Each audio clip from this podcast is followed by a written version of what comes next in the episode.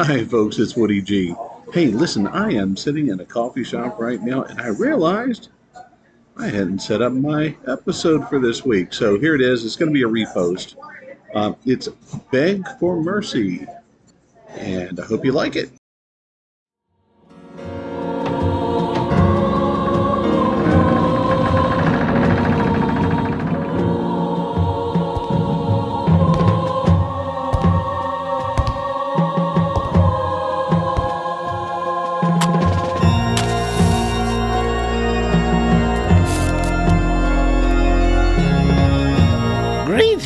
Children, and welcome to my chamber. My name is Rotherick Gastblood, and I'm your host of Tales from the Dark Chamber.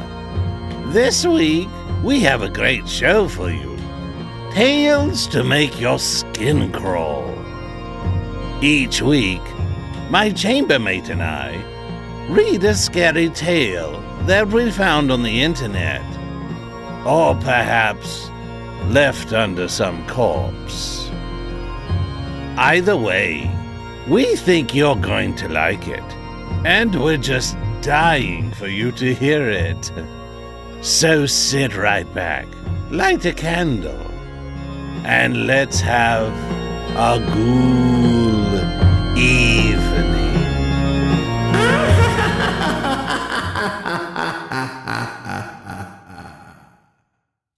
So, folks, today is a momentous day, and I wish to thank all of you for listening. Right, Rotherick? Oh, absolutely. We always treasure our listeners and thank them all for being the best part of this podcast. Yeah, we have listeners from all parts of the U.S., especially Washington State. You guys rock. As well from the UK, Ireland, India, Spain, Australia, heck, even Russia and Nepal. Over 800 plays. Do you suppose the Dalai Lama listens to our show, would he? I have no idea, Ricky. But if he did, it would be some powerful karma, eh? Oh, it certainly would. Speaking of locations, I know you're from the UK, but you never told us exactly where. I never have? Well, it's a beautiful area of England called Grew Copse, mid Devon. It's on the Devon Cornwall Peninsula, near Exeter. Oh, wow. Sounds lovely. And you're from? North Carolina. Family's been there since the 1600s. Hmm. I might know some of your family. um, I doubt that. Anyhow, to mark this momentous occasion, I would like to offer to read and record a story for one of our listeners for free. So send us your best story to talesfromthedarkchamber at gmail.com. I'll pick one and we'll record it. Make sure it's about 1,100 words. If you're unsure, you can find a word counter online. So, as usual, something reminds you of our story. Does it tonight? Mm, no, but it does happen to do with having voices in your head. Rotherick, do you ever get voices in your head? Don't answer I hear that. you, Woody. Anyway, it's a story here called Beg for Mercy. Enjoy.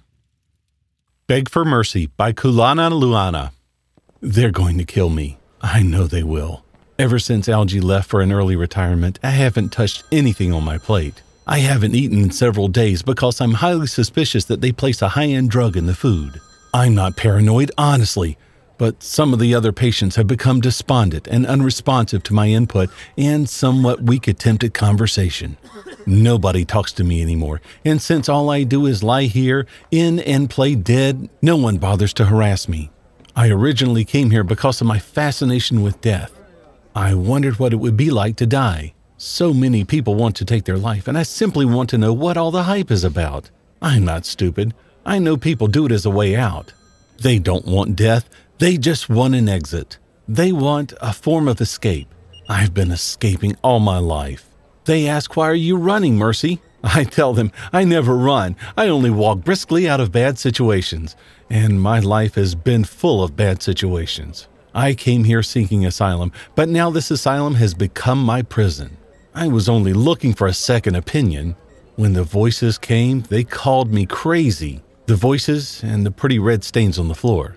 They bled, they bled. Their screams poured out and their tears came flooding out. They tried to wash the blood away, but it just kept coming back. They scrubbed the evidence till their hands were raw, but nothing could erase the stain of memory they left behind.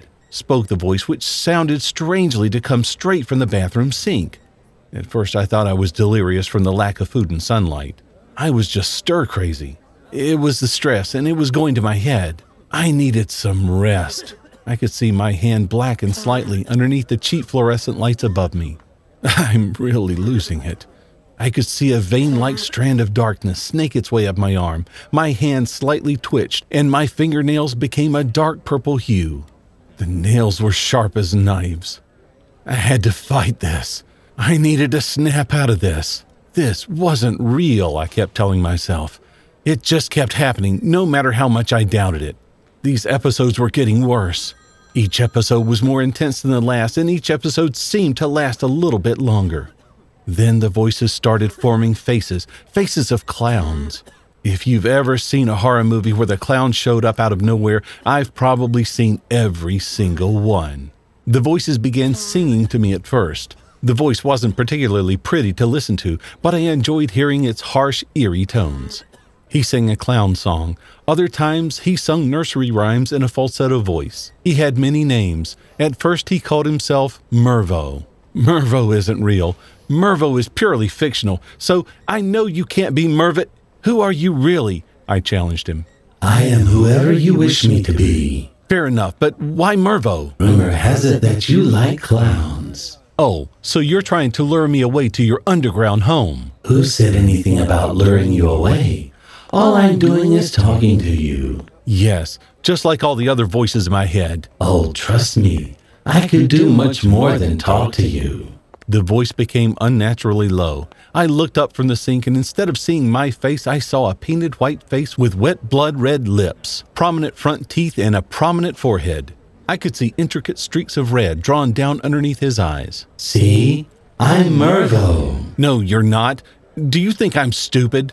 He looked rather disappointed that I wasn't impressed with his new disguise. Balloon? A gray frilled arm shot out from the mirror. What the hell would I do with a balloon? Do I look like a child to you? No, of course. But what matters is in your heart. It's so tiny, so pure, so untouched and raw, and beautiful. I almost wish I could touch it. I could see the saliva slide from his bottom lip. Don't you have some children to attend to? No children down here, just me and my balloons. Unless, of course, you want to join me. I won't mind the company, and it's ever so lonely down here. Oh, cry me a river. I already have, only it wasn't for you. I'm drowning in my tears. Tears for all the children.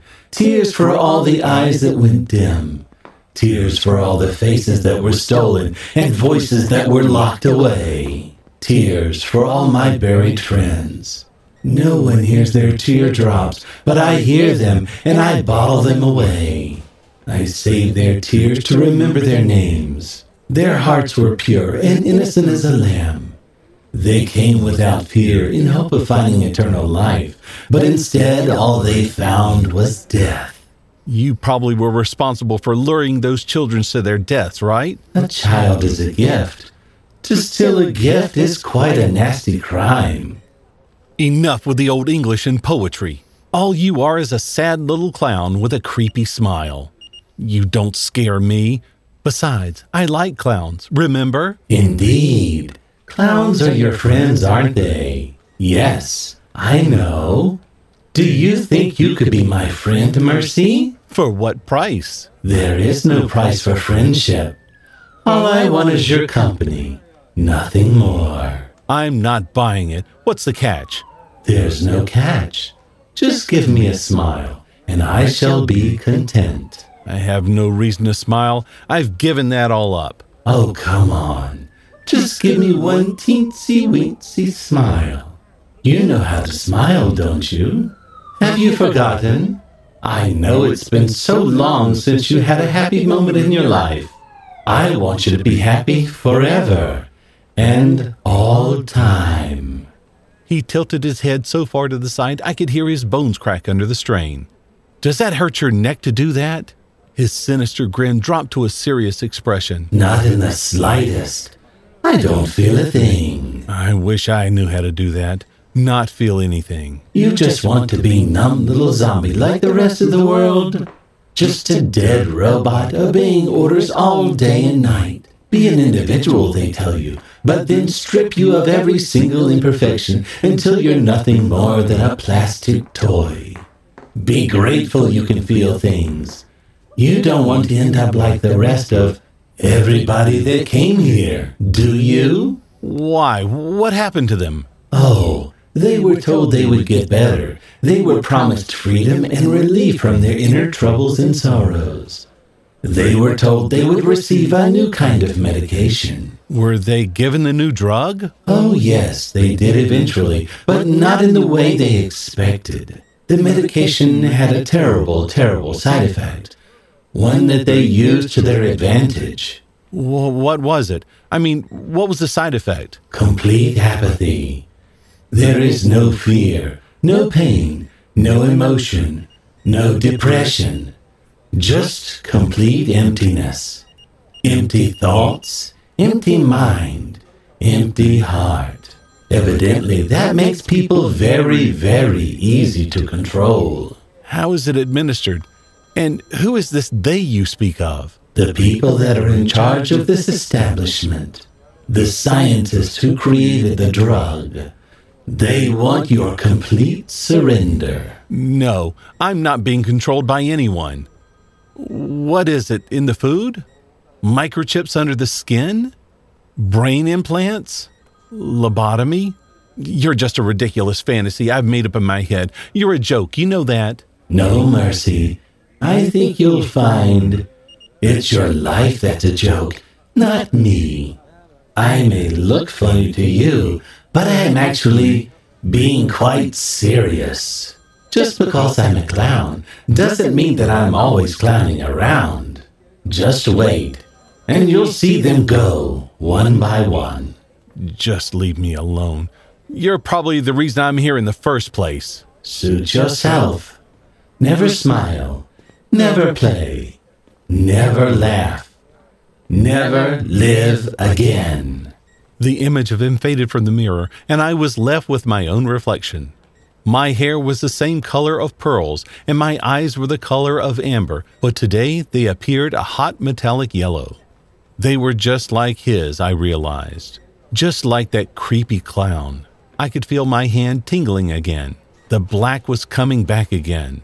I'm hallucinating, aren't I? Beg for Mercy by Culanaluana.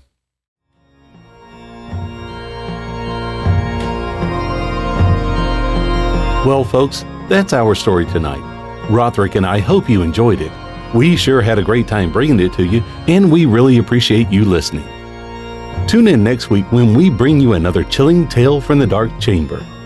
And just a note if you're an aspiring author and you want your story read here on Tales from the Dark Chamber, send us a note at talesfromthedarkchamber at gmail.com. If it creeps old Rotherick out enough, we'll air it.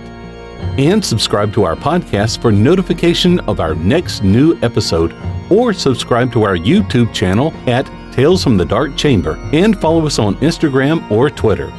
If you want your story read for your own use, or you just want to have it, check out my website at woodygvoiceover.net. You can order there, or you can find me on Upwork as Woody G. And again, thank you for listening tonight.